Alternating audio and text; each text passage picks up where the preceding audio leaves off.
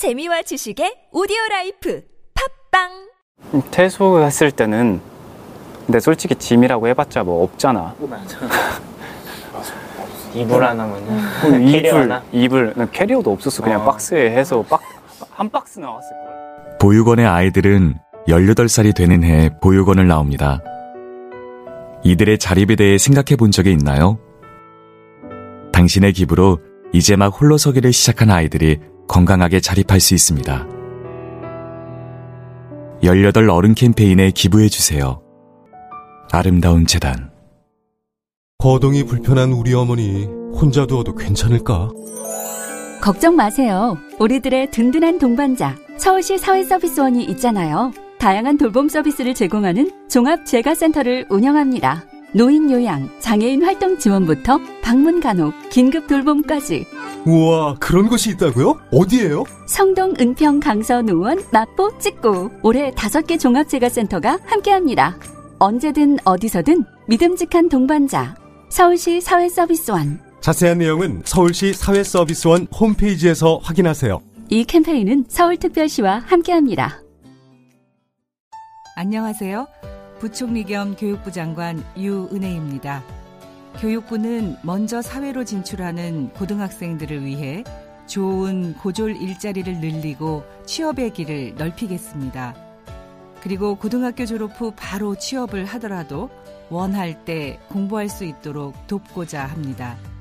우리 아이들이 학벌 중심의 입시 경쟁에서 벗어나 다양한 능력과 꿈을 키우고 취업 후에도 소외되거나 차별받지 않도록 여러분도 함께 응원해 주세요.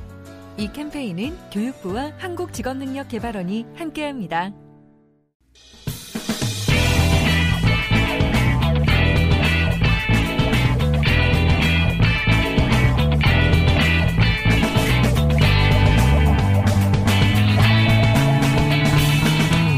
김어준의 뉴스 공장.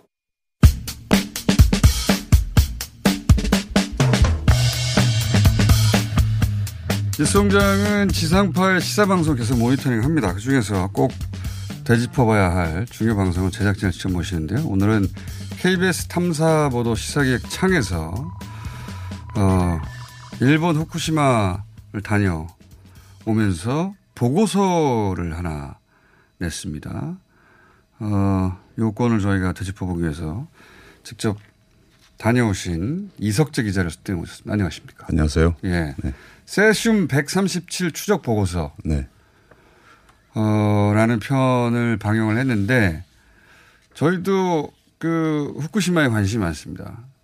이건 체론, 어, 체로놀만 봐도 3, 30년은 계속 가는 사안인데 네. 어떻게 일본은 이게 몇 년 만에 다 없앴다고 거의 얘기하는 이해가 안 가는 상황이고 우리는 인근 국가라서 일본의 오염이 영향을 미칠 수 있으니까 계속 관심 있는데 일본은 발표 안 하니까요. 네, 네.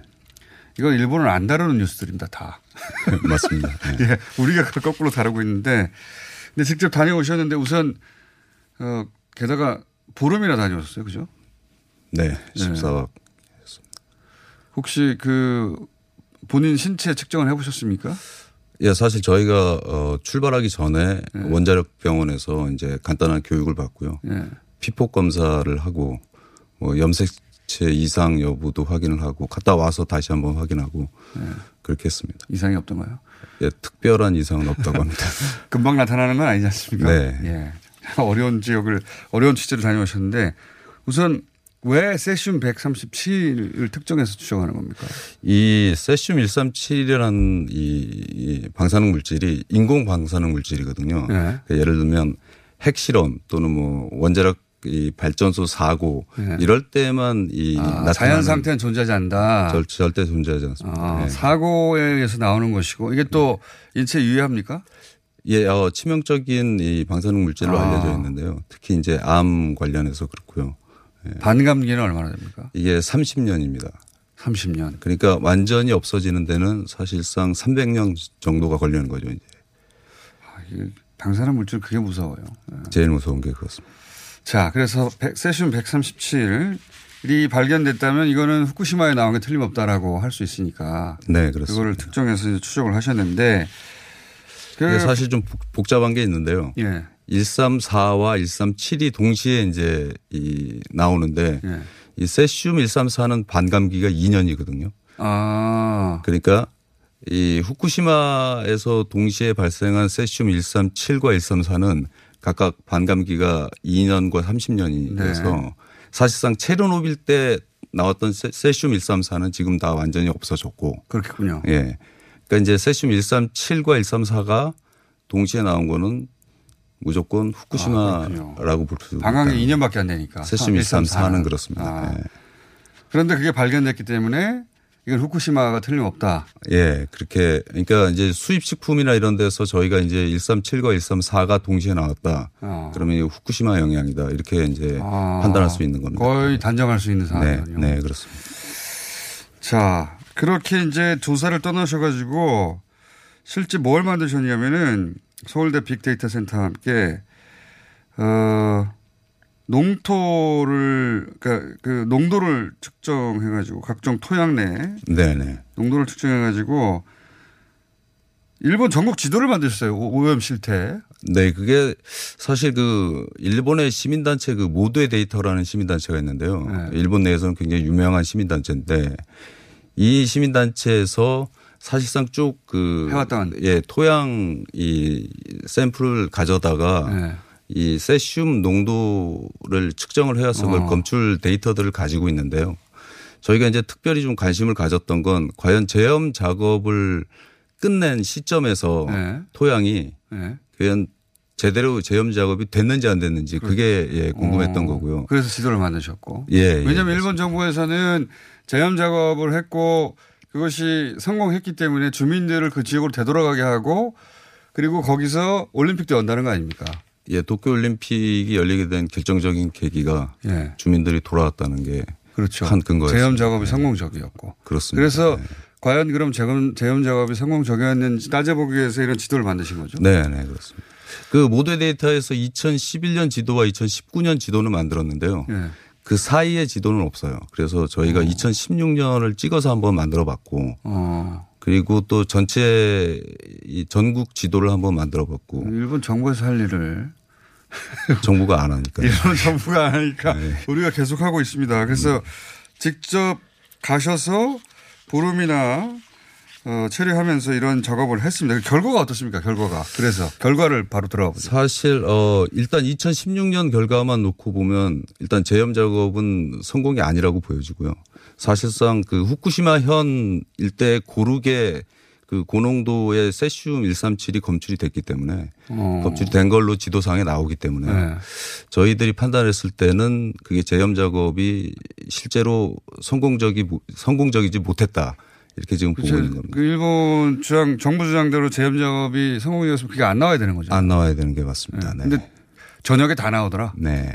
저녁에 고루 분포돼 있었던 걸로. 그리고. 그러면 네. 특히 그 지역에 이미 한 절반 가까이는 돌아왔지 않습니까 주민들이? 지금 70%가 지금 아, 거주 70%. 제한에서 풀렸습니다. 70%나. 네. 골고루 다 제염이 안 됐는데 네. 어떤 특정 지역만 안 된 게 아니라 네. 골고루 다안 됐는데 70% 돌아왔어요. 네. 주민들은 스스로 어떻게 느끼고 있습니까? 그게, 그게 저, 저도 참 놀라운데요. 네. 어, 그걸 체념하고 받아들이는 건지 아니면은 그냥 당연하게 생각을 하는지 모르겠는데 어쨌든 돌아와서 아무런 항의 없이 그냥 그렇게 아. 살고 있습니다. 그거는 참 우리나라 정서로는 이해하기 힘든 건데요. 그죠? 굉장히 이해하기 힘듭니다. 네. 그러니까 어쩔 수 없지 않나. 네. 그렇게 보여지는데요. 정부 발표를 믿는 건 아니지 않습니까? 그렇다고 해서. 아, 믿지는 않습니다. 실제로 네. 이 피난을 가지 않고 거기서 계속 측정을 하면서 예. 이 살고 계시는 분도 있거든요. 예. 이 정부 발표를 믿지 못하겠다면서 살고 계시는 건데 예. 그 외의 분들은 뭐 대, 다수의 분들은 피난을 갔다가 네. 다시 돌아오시는 거죠. 이제 여기서 핵심은 이게 피난 거주 금지, 피난 금지 구역에서 해제가 되면 동시에 예. 지원도 끊깁니다. 아 다른 지역에 잠시 이주했을 때 필요한 여러 지역을 가지 생활- 하다가 네. 그 지역이 해제가 되면 이제는 돌아가지 않으면 네. 방법이 없다. 예, 혼자 스스로 뭐 살아라 이런 어, 그러니까 돌아오지 않을 수 없는 상황이 돼서 없는- 돌아오는. 네. 그러니 다른 선택이 없으니 그냥 들어와서 사시는 그 거예요. 외면해 버리는 거군요. 네. 있는 진실을. 실제로 저희가 만나본 그 피난민들 중에는 그그 지자체에 가서 이제 치료비나 이런 것들 지원을 요구할 때 네. 지자체 공무원들이 그렇게 얘기를 했답니다. 이제는 이 나라에 기대지 말고 네. 스스로 해결해라. 아니 자기들이 저지른 일이 아닌데요. 네. 왜 자기들이 해결해야 되는? 아, 스스로 해결하라는 말에 네. 알겠습니다 하고 나왔답니다. 아 이건 우리하고는 좀 정서가 많이 다릅니다. 정상을 이거 난리 날 일인데요. 네. 우리 아니 오염이 해결되지 않았는데 돌아가라고 하면 알겠습니다 하고 누가 돌아가나요? 근데 여기는 수십 프로가 돌아왔고 거기에도 좀 포인트가 있는데요. 예. 일본 정부가 사실 이 국제적으로 그 피폭 기준치라는 게 있는데요. 예. 그게 전 세계적으로 받아들이는 피폭 기준치는 연간 이제 1 미리시버트인데요. 예. 일본 정부는 그걸 20으로 올렸습니다. 자기들만 네. 하도 그 밑으로는 안 떨어지니까. 안 떨어지니까요. 일단 다른 전 세계 기준보다 20배를 올렸어요. 네. 예. 그 20배 기준으로는 다 통과가 됩니까? 통과가 되니까 어. 거주 제한 구역이 해제가 되고 거주 제한 구역이 해제가 되면서 주민들을 불러들이게 되고 예. 그렇게 되는 불만 가지 말고 그냥 예. 정부가 다 해결됐다고 하니 너- 너희들은 여기서 살아라. 그 2011년 당시에 도쿄대 교수가 예. 울면서 기자회견을 했습니다. 자기는 학자적 양심을 가지고는 그 20미터 시버트를 이 기준치로 기자회견을 할 수 없다. 어. 라는 폭로도 했었죠. 어, 정부가 20배를 올리는 기준을 발표하라고 했더니 네. 자기 못하겠다. 이렇게 하기도 했었습니다. 굉장히 범죄적인데. 그 일본 내에서도 이 정확한 사정을 알고 있는 전문가들이 있을 거 아닙니까? 그죠? 보도가 잘안 돼서 그렇지. 네, 그렇습니다. 그런 사람들 만나보셨을 거 아니에요. 네, 그 뭐 고이대 히로아키 전 조교수나 뭐 이런 분들을 만나봤는데요. 예. 그분들은 좀 굉장히 비판적입니다. 이거는 범죄라고 생각을 하고 있습니다. 국가 범죄다. 네. 그리고 일본은 사실상 지금 주변국에 예. 가해 행위를 하고 있다고 얘기를 하고 있는데요. 그렇겠죠. 당연히. 그래서 지금 그 가해 행위를 일본 스스로 밝히지 않으니까 이게 우리에게 어떤 영향을 미치는지 또 파악해 보러 가신 거 아닙니까? 네. 실제 우리 뭐 동해나 남해 이런 물질들이 영향을 미칩니까? 사실 그거를 또 저 일본에 있는 한 교수가 예. 예, 이 연구를 한 논문이 있는데요. 아, 시뮬레이션 했고. 네. 시뮬레이션 한 결과를 보면 이제 이분 주장은 극, 극, 그러니까 6% 정도가 동해를 통해 들어온다고 이제 얘기를 하는데요. 아, 6%가 우리 동해 쪽으로 들어온다? 예, 예. 사실상 들어왔습니다. 그래서 동해의 어. 세슘 농도가 3배 정도가 높아졌습니다. 2015년, 16년 사이에요. 어, 이미. 예, 이미 3배 정도가 높아졌습니다. 근데 여기서 또 핵심은 지금까지 흘러나온 이 방사능 오염 물질은 예. 일본이 지금 방출하려고 하는 오염수보다는 예. 굉장히 양이 작은 거죠. 아, 그거는 자연현상에 의해서 어쩔 수 없이 흘러나온 것이고 지금 예, 일본은 폭발하면서 예. 공기 중으로 나오고 예. 그리고 이제 그 이 원전 폭발 사고 이후에 이제 그 이 노심 용융이 예. 돼가지고 뜨거워진 이 원자로 내부를 식히면서 나온 그 증기가 위로 올라가서 네. 자연 자연의 대류 현상이나 뭐 기타 해류에 의해서 여기까지 들어온 것이고 네. 그거는 어, 어쩔 수 없었던 면이 있다면 지금 일본은 바다에 버리려고 하는데 네. 버리면 훨씬 더 올라가겠네요. 훨씬 더 농도가 근데 높아진다고. 그게 우리 동해로 들어온다. 예. 올 어, 것이 확실한 것이 이미 세 배가 높아졌기 때문에. 이미 높아져서 확인이 되- 된 겁니다. 예. 아니 그러니까 이거를 밝히고 대처를 같이 하든가 해야 되는데 일본은 아- 아닌 척 하잖아요 지금. 예, 일본은 정화 장치라는 이 기계를 사용해서 알프스라는 건데요. 예, 이 오염수 안에 들어있는 방사능 오염 물질들을 다 중화했다. 필터로 걸러낸 뒤에 뿌린다고 하고 있는 건데요. 거짓말. 지금 그게 예. 이 사실상 불가능하다는 게 하나씩 드러나고 있고요. 아니 그러니까 방사능 오염 물질을 인간이 그렇게 쉽게 없앨 수 있으면 누가 이걸 걱정합니까? 지금까지 없앨 수 있는 방법은 단 하나도 못 찾았습니다. 예. 인간이 방사능 물질을 없애는 게 불가능하니까 우리가 방사능에 대해서 걱정, 걱정하는 거잖아요. 네, 맞습니다. 일본은 계속 그렇게 된다고 주장하고 있는 거예요. 된다고 주장하고 있는 겁니다. 아, 참. 그리고 일본 국민들은 그냥 정부가 그렇다고 하니 그리고 언론도 보도를 안 하니까 일본 언론들 거의 어, 예, 그렇게 보여집니다. 사실 아까 뭐 진보 언론 정도가 이제 음식물이나 뭐이 토양 문제를 얘기를 하고 있는데 일본 내 진보 언론들이. 네. 근데 숫자가 너무 적어요. 너무 적습니다. 네. 이게 보도가 거의 안 된다고 보시면 되는데. 네. 그 이건 또 어떻습니까? 최근에 태풍 때문에 잔뜩 쌓여 있던 그 자료들이 유실됐다 이런 얘기 있잖아요. 그것도 확인해 보셨어요? 근데 이게 예, 일본 정부가 이번 하 하기비스 이후에 유실된 이 방사능 폐기물 자루가 한 20종 20자루 정도 된다고 말을 했는데요. 저희가 현장에 가서 확인해 보니까 이게 이제 거의 이 100자루 정도가 유실이 됐던 건데. 거짓말을 예. 했네.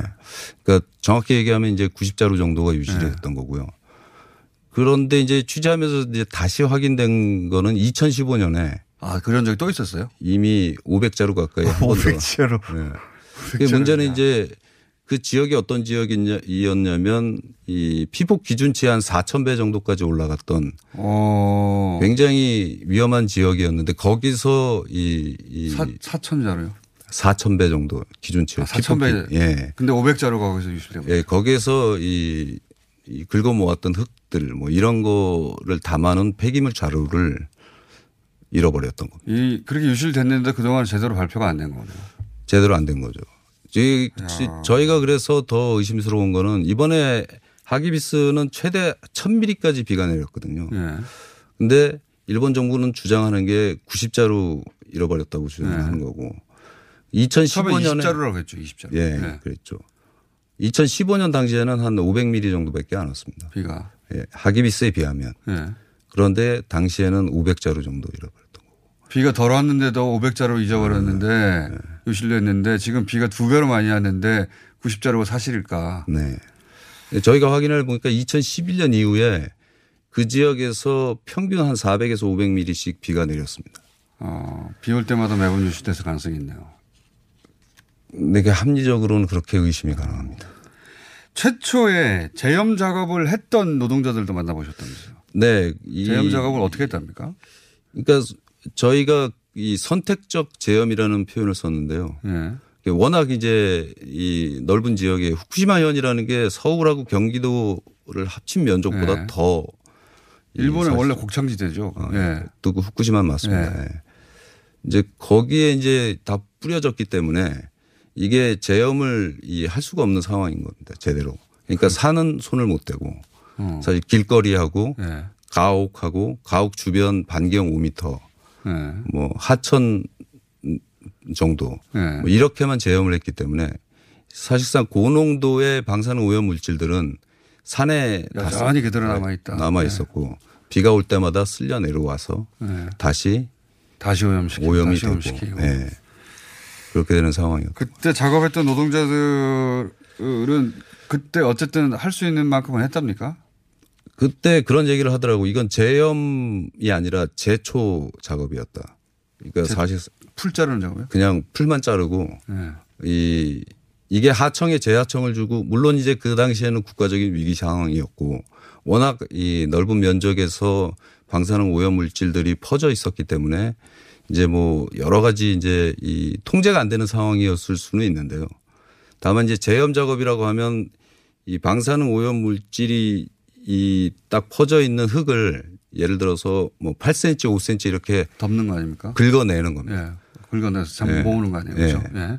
근데 긁어내야 되는데 그냥 풀만 깎아냈다. 뭐 이런 얘기들이 있었습니다. 아, 풀만 쳐, 제초만 했다. 네. 실제로는. 그래서 제염이 아니라 제초였다. 뭐 이런 참여했던. 작업하는 사람들이 실토한 내용인 거죠. 네, 네. 자, 그런 내용이 담긴, 어, 시사기획 창의 세슘 137 추적 보고서였습니다. 못 보신 분들 한번 보시고 또 갑니까 혹시?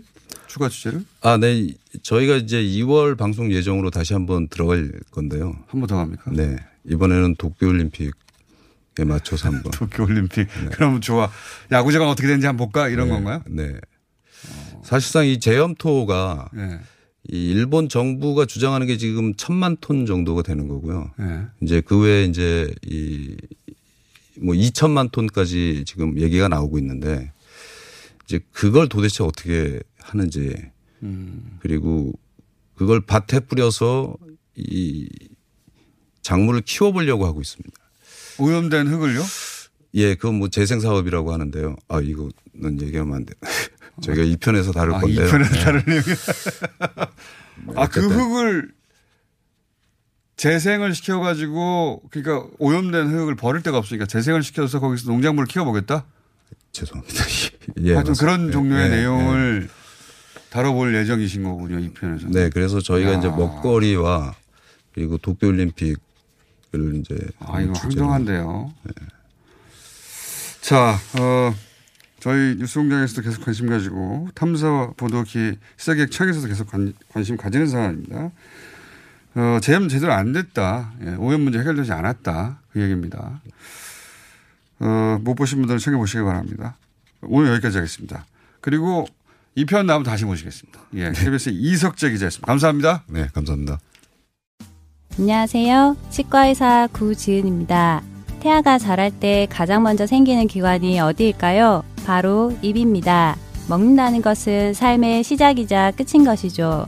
100세 시대인 요즘은 치아를 100년 가까이 사용합니다. 그럼 어떻게 해야 치아를 100년 동안 건강하게 관리할 수 있을까요? 바로 올바른 칫솔질과 정기적인 스케일링입니다. 가까운 치과를 방문하시면 치과의사 선생님께 올바른 칫솔질을 배울 수 있습니다. 그리고 1년마다 건강보험 적용이 되는 스케일링 치료 놓치지 마세요. 이 캠페인은 유디치과협회와 함께합니다. 누가 이르기로 으쌰 누가 누가 누가 누가 누가 누가 누가 의료기로 으쌰 누가 누가 안녕하세요 누가 의료기 모델 정준호입니다 잘 나가는 청춘들을 위한 누가 의료기로 활기찬 하루 시작하세요 누가 의료기로 으쌰 잘 나가는 청춘들을 위한 누가 의료기 잘 만났다 누가 누가 의료기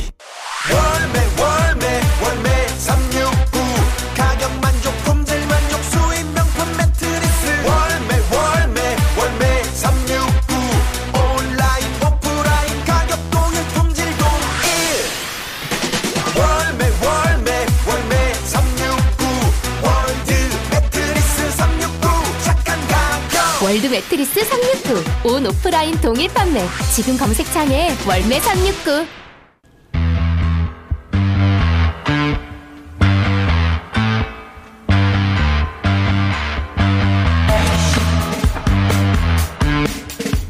김학의 전 법무부 차관에 대한 1심 선고가 나왔습니다. 대부분 혐의에 대해서 어, 무죄가 선고됐습니다. 당시 이 사건을 담당했던 강일구 총경 전화 연결돼 있습니다. 안녕하세요. 아, 예, 안녕하세요. 네. 일부입니다. 당시 어, 수사팀 팀장이셨죠? 예, 그렇습니다. 예. 당시 직접 확보하신 증거나 증언들이 어떤 거였습니까? 공장장님, 이게 아직 저 재판이 완전히 끝난 게 아니어서 예. 구체적으로 증거 자료를 제가 말씀드리기는 조금 적절하지 않은 것 같고요. 두리뭉실하게 그 말씀해 주세요. 어찌 됐건 제가 두리뭉실하게 말씀드리면 예. 그때 경찰은 아주 여건이 어려웠음에도 불구하고 증거 자료하고 여러 가지 그리고 나름 경찰이 판단하기에는 충분하다고 생각하는 그런 것들 그리고 공소시효 문제도 면밀히 검토해서 저희들이 생각하기에 입증 가능한 가능한 혐의로 그 윤모 씨 구속하고 김 전 차관을 불구속 기소 의견으로 송치를 했습니다. 예. 그래서 경찰은 최선을 다했고 어 그런 수사였죠. 그래서 이제 그것이 지금까지 이렇게 어 여파가 남아서 어 사과들지 않고 있는 상황에 대해서는 그래서 대단히 안타깝게 생각합니다. 저희들. 예. 그러면 제가 거꾸로 여쭤보겠습니다. 당시 이제 그 어, 3, 30명 가까운 데는 피해자들이 있었습니다. 그리고 어, 그 피해 여성들 어, 전원을 당연히 조사하셨겠죠? 필요한 여자분들 피해자분들 조사는 당연히 했죠. 예, 당연히 했습니다. 예. 그리고 제가 바로 잡아야 할 것이 예. 지금 공장님 말씀하신 분의 그 피해 여성분이 30분 가까이 된다. 이것들은 사실 조금 저희들이 확인한 거하고 당시에 아, 다른 게 그렇습니까? 있어요. 그렇게도 보도가 됐는데, 예, 30명. 예, 예, 그건 좀 다른 예, 그렇지 않습니다. 그렇지 않고 피해 여성분이라고 하시는 분들이 몇 분 계시죠. 그분들에 대해서 저희들이 충분히 조사를 하고 필요한 지수를 받았습니다. 예. 그, 그 지금 몇 분이라고 하셨는데 그 몇 분의 진술은 일관됐었나요? 예, 그러면요. 일관됐었죠. 그리고 영상도 뭐 당연히 그때 확보한 것이고. 그리고 증언도 일관된 증언이 한 분이 아니라 복수로 존재했는데. 당시에 그럼 어떻게 무혐의 처분이 나왔죠? 저희들은 기소 의견으로 송치를 하지 않았습니까? 그렇죠. 그런데 그게 검찰로 간 이후에 무혐의 처분이 나왔어요. 저희들은 그게 어떤 경로로 어, 어떻게 수사를 해서 그런 결론이 났는지 사실 어, 우리 공장장님이 접하는 것과 다른 소스로 뭘 접할 기회가 없습니다. 저 이해할 수 없는 결론이었죠. 예. 그래서 근데 어쨌든 수사에 관한 종결에 관한 권한은 검찰 쪽에 있는 것이니까 그리고 전에도 한번 말씀드렸던 것 같은데 조직에 몸담고 있는 사람으로 공무원으로서 그거를 뒤집는 뭐는 어떤 판단을 제가 내세운다든가 그럴 수도 없는 상황이고요. 그랬던 입장이었습니다. 예. 그걸 뒤집을 방법도 사실은 없죠. 예. 네, 없습니다. 그 판단은 검찰에게 독점적으로 있으니까. 예, 그렇습니다. 어, 그래서 이제 그, 이런, 그런 기고를 하신 것 같은데 최근에 한 매체에 기고를 하셔서 또 저희가 연결한 것이기도 한데 어, 평생 한 번도 검사를 형사, 형사처벌한 적이 없다는 취지의 기고를 하셨어요. 어, 이게 어떤 의미인지 좀 설명해 주십시오. 어, 제가 뭐 한 20년 수사를 했는데, 어, 검사님을 한 번도 제가 형사처벌 받도록 어떻게 할 수가 없었습니다. 근데 이게 검사님뿐 아니라, 검사하고 가까운 사람도, 검사 출신 변호사도, 검사 친인척도, 이게 형사처벌을 하기가 대단히 어려웠어요. 왜 그렇습니까? 그, 이, 이거, 이거는 사실 수사를 오래 했던 경찰관들은 대부분 느끼는 거예요. 이게 왜 그런가 하면, 이 검사나 검사 주변으로 접근하고자 하는 수사에 기본적으로 이제 뭐 다들 아시겠지만 하려면 압수영장 같은 게 이제 기본입니다. 이런 것들이 하자겠다고 올라가면 그 압수영장 신청에 근거가 됐던 여러 가지 사람들의 진술이나 증거 자료들이 이상하게 전부 신빙성이 없고 믿을 수가 없고 경찰 수사는 부족해요. 항상 부족합니다. 그래가지고 법원까지 갈 수가 없어요. 그러니까 경찰에서 어 검찰이나 검사 주변 이런 쪽에 수사를 하는 건 사실상 불가능한 거죠. 그리고 그렇게 그게 몇 번 그러고 나면 어렵게 어렵게 진술을 하셨던 분들은 이제 이제 그만하는 게 좋겠다. 뭐 어쩌지도 못하는데 자꾸 뭘 하라 하느냐 이런 취지의 얘기를 하는 거죠. 그런 것들 뭐 너무 많이 들었기 때문에 어 뭐 사실 지금 이제 아무렇지도 않았다가 최근 상황을 보고 다시 제가 좀 마음에 여러 가지 느껴지는 게 있어서 뭐 기고를 했던 것 같습니다. 예. 그러니까 취지는 어, 검사 관련된 사건 뭐 20년이나 계셨으니까 검사가 직접 관여되거나 혹은 그 친인척이거나 혹은 검사와 가까운 어, 사람들의 사건이 없어, 없지 않았을 텐데 그런 사건들은 한결같이 어, 아무리 진술을 받거나 증거를 모아서 영장을 청구하거나 아니면 뭐 기소 의견을 내도 어, 이 검찰 단계에서 대부분 그 진술은 신빙성이 없다. 증거가 모자라다 이렇게 해서 기소가 안 되더라. 그런 경험을 반복적으로 했다. 본인뿐만 아니라 대부분의 경찰들이 그런 경험을 했다. 이런 말씀이시네요. 그런 경우 그렇죠. 네, 다른 사건을 바라보는 관점과 검사나 검사 주변인들이 바- 관련된 사건을 바라보는 관점이 검찰에서 완전히 달라요.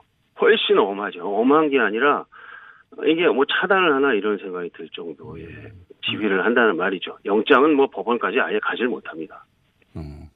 영장도 검찰이 청구를 해줘야 되는데 예, 법원에 가서 기각되는 게 아니라 법원까지 가지를 못하더라. 예, 법원까지 가지를 못해요. 예. 법원에 한번 가봤으면 좋겠어요. 제가 그런 거. 그런 경험이 쌓이고 쌓였는데 뭐 최근에 이 사건이라든가 이런 사건을 보- 보면서 내가 공개적으로 이런 기고를 해야 되겠다고 생각하신 거군요. 예. 예. 그게 결국 그러니까 그 수사권, 기소권, 뭐 영장 청구권, 우리나라 형사사법 체계상 모든 권한이 검찰에 있기 때문이다 이 말씀을 하고 싶은 거지 않습니까? 그죠? 그렇죠. 그거 아주 심각한 문제입니다. 예, 그거 아주 심각한 문제예요. 조금 뭐 더 말씀을 드릴 예. 주시면 그게 어떤 의미를 갖냐면 아까 말씀드린 대로 형사처벌할 수 없는 존재가 우리나라에 존재한다는 의미를 갖고요. 그 다음에 뭐냐면 수사 지휘, 수사 직접 수사, 영장 청구, 수사 종결 다 할 수 있기 거기다 기소권 기소를 하고 싶지 않으면 하지 않을 수 있는 편의주의까지 다 하고 있기 때문에 검찰은 아무 때나 누구를 대상으로도 수사를 시작할 수 있고 하다가 슬며시 그만둘 수도 있고 또 묻어다 꺼내 묻어뒀다 꺼내서 할 수도 있어요. 그리고 다른 기관을 시켜 수사할 수도 있고 다른 데서 하는 수사 그만두게 할 수 있습니다. 이러니까 검찰이 원하는 수사를 하고 원하지 않는 수사는 안 할 수 있는 거죠. 법과 원칙이라는 거를 구미에 따라서 선택을 취사 선택을 할 수가 있어요. 이거는 현대 법치국가에서 있을 수 없는 일입니다. 이 두 가지는 진짜 있을 수 없는 일이에요. 누가 수사를 잘하고 못하고의 문제가 아닙니다. 일단 그, 그 상황은 해결해 놓고 봐야 되는 비상식이라고 보시는 게 맞아요. 그러니까 이, 어, 형사 사법 구조에서는 거의 뭐, 어, 전권을 가진 신과 같은 존재인 거네요. 신적 존재죠. 예, 아무도 검찰 수사 시에 대해서 시비를 삼을 수 없고 지상 명령이고 오류가 있을 수 없습니다. 그러니까 뭐 건드릴 수가 없죠. 그러니까 형사처벌도 어렵고 법과 원칙은 그쪽에서 재단할 수가 있는 지경에까지 이르는 거예요. 그리고 거기 기생해서 벌어지는 여러 가지 부작용들, 생태계들 있지 않습니까? 법조에. 검사의 줄을 대면 다 해결이 되고 그래서 그런 변호사를 살려고 고액으로 수임하는 사람은 특별한 법률 서비스를 받고 그래서 검, 형, 검찰 우리 국가의 형벌권이 그런 사람들한테는 무뎌지고 이런 심각한 문제가 지금 이 수사권 관련된 잘못된 구조에서 나오고 있다는 거를 좀 아셨으면 좋겠어요. 그래서 전관이 존재하고 전관이 막 100억씩 벌고 그런 거죠, 하나에. 그렇죠. 예, 예. 거기다 갖다 대면 다 끝나거든요. 제가 수사를 해보면 경찰관들 당신들 다 소용없지 않냐. 나 검찰에 가서 할 테니까 검찰로 넘겨라. 이런 사람들 꽤 많아요. 뭐 힘 있고 돈 있고 이런 사람들이 그렇게 얘기를 합니다. 이거 아주 참담하죠. 그런 사람들 얘기 듣고 앉아있으면 참담한 거예요. 예. 100억을 볼 수 있는 구조가 그래서 나오는 것이고. 예. 그리고 전관을 안 하겠다는 선언만으로는 뭐 불가능한 일이어서 그래서 결국은 수사 기소 분리하고 어 공수처 설치하고 하는 어 이런 개혁 법안들이 나오고 있는데 예. 어 그러면 이번 패스트트랙은 반드시 통과돼야 된다고 이제 검, 경찰 입장에서는 생각하고 있겠네요. 그죠? 그렇죠. 아주 저 개인적인 견해를 물으신다면 뭐 지금 올라가 있는 번안도 뭐 그렇게 만족스럽지는 않습니다. 왜냐하면 검사는 여전히 직접 수사를 할수 있는 영역이 있고요. 영장 청구 독점도 그대로 뒀습니다. 기소 독점도 그대로 뒀어요. 기소 편의주의도 다 그대로 뒀어요. 이게 뭐, 뭐, 만족스럽지 않습니다. 하지만 지금 말씀드린 비상식적인 지금의 형사사법 구조를 깨는 이게 아주 작은 시작이기 때문에 이게 바람직한 방향으로 가는 첫걸음이기 때문에 그게 의미가 있기 때문에 꼭 해야 된다는 거죠. 공수처도 이게 마찬가지입니다. 아까 말씀드린 대로 검사를 처벌하기가 힘든 나라라는 게 말이 안 되잖아요. 그래서 그 검사를 처벌할 수 있는 기, 수사를 할 수 있는 기구를 두겠다. 이거 꼭 필요합니다. 그러나, 그러나, 공수처의 수장을 내내 검사가 할수 있게 한다든가, 거기 있는 수사하는 사람을 다 검사로 한다든가, 이거는 또 제자리예요. 제 개인적인 견해. 그래서 부족하지만, 그래도 필요하니 해야 된다는 것이 제 사실 개인적인 입장이에요. 사실 저는 지금 경찰을 뭐 이렇게 대표로 나오고 이런 자격이 있는 사람은 아닙니다. 예, 그래서 제가 이런, 이런 취지로 말씀을 드리는 거죠. 아니 직접 어, 김학의 1심이 나왔는데 직접 당시에 수사팀 팀장을 하셨고 예 그리고 최근에 보다 보다 따로 매체 기고도 하셔가지고 저 연결한 겁니다만 개인 의견이기도 하지만 어 그 의견이 경찰 일반이 보편적으로 가지고 있는 생각이라고 제가 어, 받아들여도 무리는 없을 것 같습니다. 예 그렇지만 오늘 여기까지 해야 되겠네요 시간은. 저희 스튜디오에 현영이 씨니까 나오기 굉장히 부담스러워 하시는데. 예. 다음 시간에 예, 나, 한번 나와 주십시오. 하고, 하고 싶은 이야기를 다 못 하신 것 같은데. 예. 다음에는 나와 주시는 걸로 하고 오늘 여기까지 듣겠습니다. 예, 감사합니다. 네. 말씀 감사합니다. 예. 어, 김학의 사건 당시 수사팀 팀장이었던 강일구 총경이었습니다.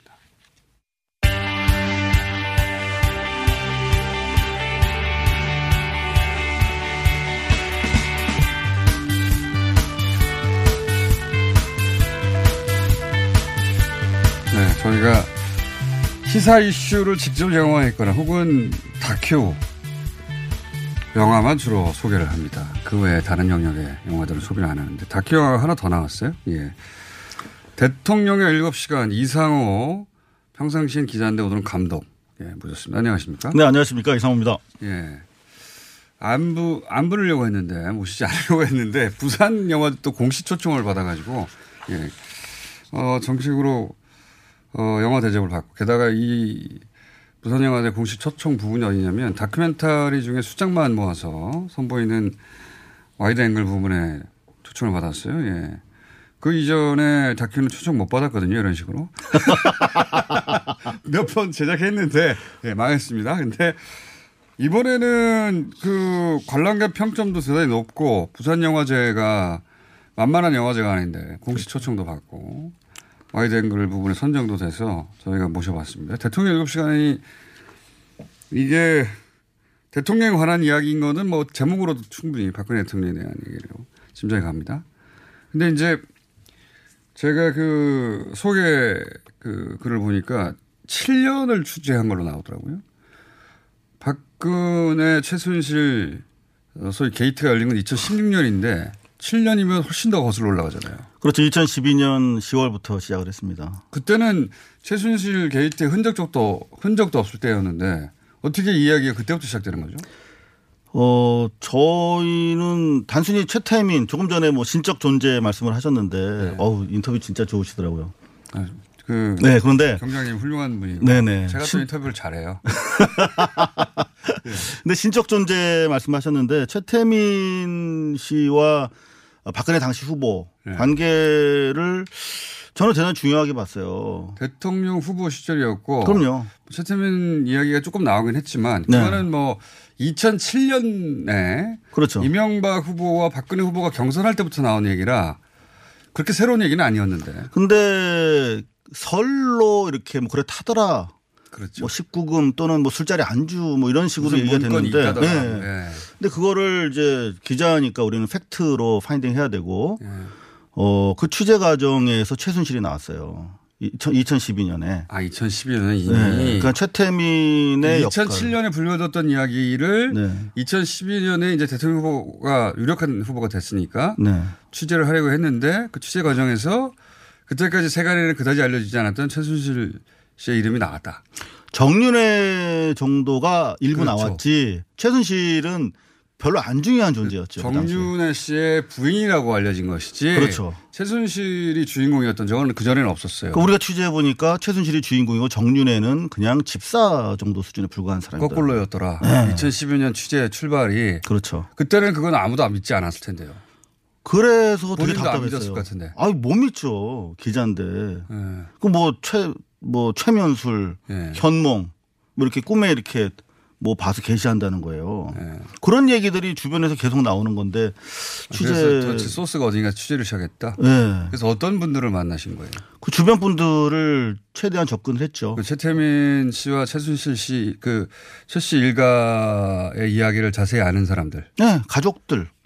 가족들. 그 최태민 씨가 부인이 최소 확인된 것만 다섯에다가 예. 아이들이 아홉 예. 명이거든요. 예. 그러니까 그, 어, 자제분들을 만나려고 노력을 했고 조카 심지어 그 최태민 씨와 박근혜 씨 관계를 저희들한테 뭐 최면술 뭐 이런 차원에서 진술하신 분이 있어요.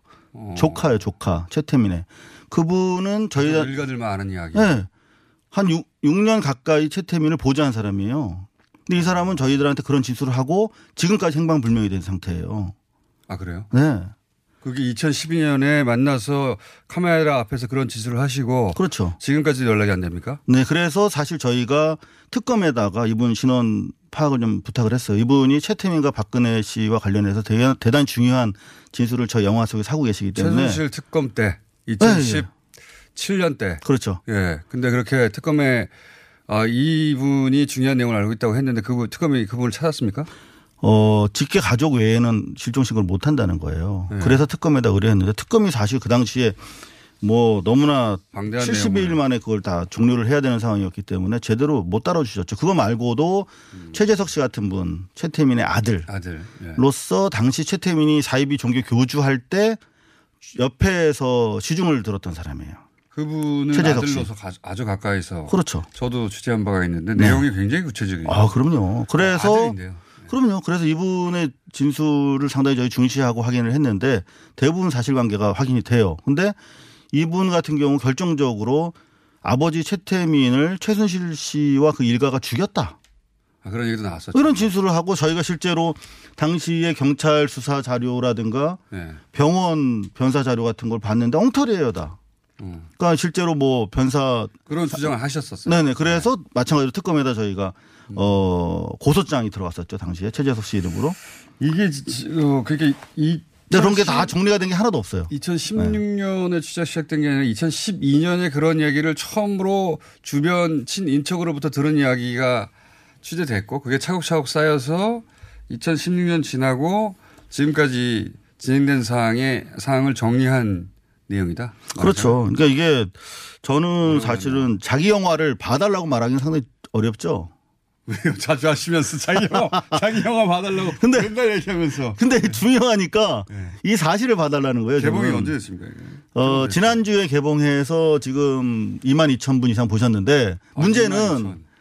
지금 에무 시어터라고 있어요. 광화문에. 에무 시어터. 예. 예. 이게 2만 2천이면 이 독립 다큐로는 굉장히 성공적인 건데. 그러니까 그 에무 시어터는 개관 일에 계속 틀고 있는데 계속 전관 매진하고 있어요. 아, 그래요? 네. 그런데 문제는 극장이 없어서 못 보고 계세요. 이래서는 안 되잖아요. 그래서 좀 답답해서 나왔습니다. 그거는 그걸 저희가 해결할 수 없고 해결 좀 해주세요, 공장장. 기자가 지금 뭡니까 지금 그 어, 며칠 전에 개봉했던 거고 블랙머니. 블랙머니 말고 그것도 지금 밀려나와서 미국에서 온 그 뭡니까 그 엘사 음. 겨울 왕국 겨울 two. 왕국 예 two. 또 얼어붙고 있습니다, 지금. 겨울 왕국이 국내 영화계를 다 얼리고 있어요. 아, 근데 진짜 제 기자 있어요. 입장에서 영화 판을 지금 제가 7년째 보고 있잖아요. 네. 너무 심해요, 이거는. 그러니까 뭐 검찰 플러스 법원이야, 여기는. 검찰도 진적 존재인데 제작, 투자, 배급, 상영을 다 그렇죠. 지금 재벌들이 하는 거예요. 맞아요. 이게 영화가 최소한의 공공성을 가지고 있다라고 인정을 하고 있으면 이거 진짜 국회의원님들 뭐 좀 하셔야 되는 거 아닙니까? 과거에 헐리우드 영화의 한국 진출 스크- 스크린 쿼터 때문에 네. 말든 말하는데 그 헐리우드 자본의 이 침투를 걱정할 게 아니라 국내 자본이 다 먹어버렸으니까요. 이미 몸을 섞은 상태예요. 헐리우드 자본이랑 국내 자본이랑 사실상 쿼터를 예, 얘기할 수가 없어요 이제. 애매해졌죠. 예. 그런데 이제 그 와중에 독립 영화, 예술 영화들만 더 이중고를 치르고 있는 상황입니다. 국장에 걸어주질 않으니까요. 네. 그것이 꼭 그 구조 때문인지 이 영화의 경쟁력 때문인지는 제가 판단하지 않겠습니다. 에무 시어터는 전관 매진 개봉 이래로. 그게 이제 거기밖에 없으니까 그걸 보고 싶은 사람이 다 몰려와서 정관 매진인지. 그렇죠. 다른 곳에 많이 열리면 그렇게 정관 매진이 될지는 알 수가 없어요. 좀 매진 안 되는 상황을 좀 봤으면 좋겠습니다. 많이 좀 열어주십시오. 개봉관이 몇 개나 됩니까? 지금 30개입니다.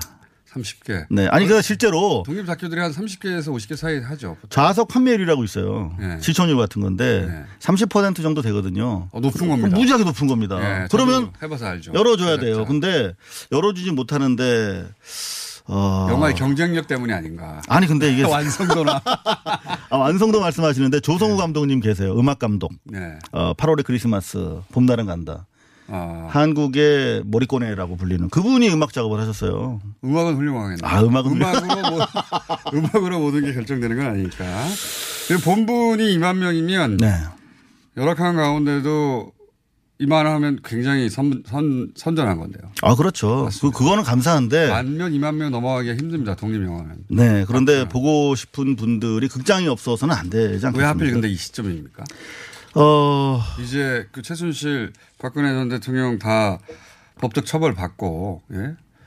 그 수감돼 있는 상태인데 지금 이 영화를 다시 들고 나오신 이유가 뭡니까? 그건 총수가 더 잘 아시잖아요. 이게 지금 최태민에 대해서도 정리가 안 돼 있어요.